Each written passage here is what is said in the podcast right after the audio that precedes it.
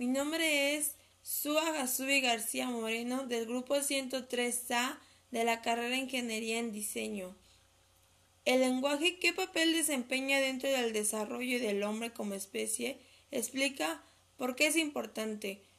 Bueno, el lenguaje o idioma nos ayuda a estar en contacto con las demás personas, interactuamos, ya que es la única forma más conveniente de entendernos con ellos es fácil. Explica qué significa la frase. Los límites de mi lenguaje son los límites de mi mundo. Lo que hacemos y lo que somos es lo que nos da sentido a nuestras palabras, lo cual es el contexto del lenguaje en el que nos encontramos y determina la forma en que veo el mundo, que es lo que, lo que es el resultado de nuestra interacción con la sociedad. Comenta, ¿cuáles son algunas de las preguntas existenciales que el hombre se ha hecho a lo largo de la historia? ¿Te identificas con alguna? ¿Cuál? Explica o comenta tu experiencia. Las preguntas que los hombres nos preguntamos son las siguientes. ¿Quién soy yo? ¿De dónde vengo y hacia dónde se dirige mi vida? ¿Por qué razón existo? Bueno, en mi opinión, yo me considero en la pregunta de por qué existo. En relación a eso, bueno, mis padres me crearon con un propósito de estar con ellos y vivir y disfrutar el mundo, experimentar yo he escuchado de que todos los seres humanos por naturaleza buscan conocer todo lo que nos, nos rodea. Explica qué papel o función desempeñan los mitos en, la, en los grandes grupos humanos.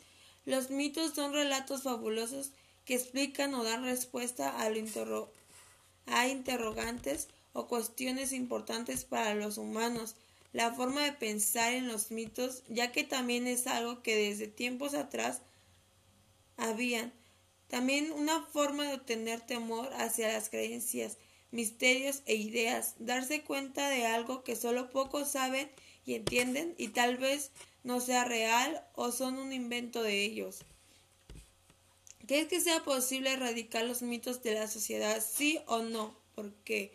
Sí, porque hay mitos que perjudican a muchas personas, ya que se aferran a sus mitos, ya que se pueden, ya que pueden ser personas irrealistas y no vivir lo real. Comenta brevemente qué intención inconsciente se puede hallar oculta tras el mito del Minotaurio. El Minotaurio es un ser racional que se ve encerrado en un laberinto solo.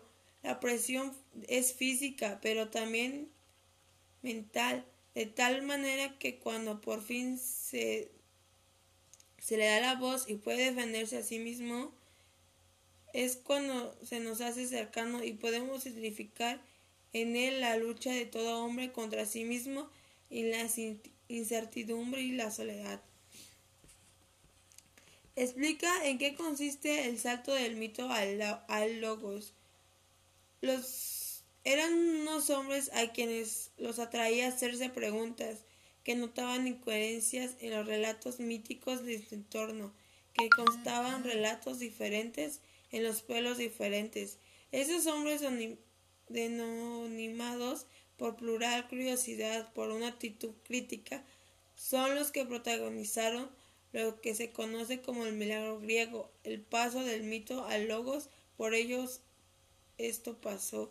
Significa desconfiar en las imaginativas narraciones o explicaciones plurales y con una mirada nueva observar y analizar la naturaleza intentando descubrir en ella las causas de los acontecimientos.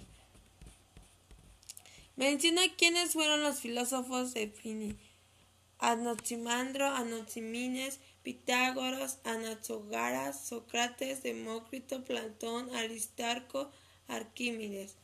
Comenta que es el devenir en Heracito, que se, a qué se refiere con este concepto y a qué pregunta intentaba responder con él. El devenir es el proceso del nacimiento y el desarrollo de un objeto, proceso en el que el objeto ilegal a ser la idea del venir fue lanzada por primera vez por el dialecto antiguo. El Eracilito Hegel desarrolló profundamente la teoría del devenir, pero como idealista concebía el devenir especulativamente, abstractamente, como el devenir de las ideas y no de la naturaleza y de la materia. La filosofía materialista y dialéctica del narcisismo, leninismo, entiende por devenir el movimiento de la mutación y el desarrollo de la naturaleza, y el de la sociedad, el nacimiento de nuevo y la desaparición del viejo mediante la lucha de los contrarios. Comenta qué es el ser en Permemides, a qué se refiere con este concepto y a qué pregunta intentaba responder. Su pensamiento filosófico bajo una premisa fundamental, lo que es el saber puede pensarse, lo que no es, el no ser no puede pensarse.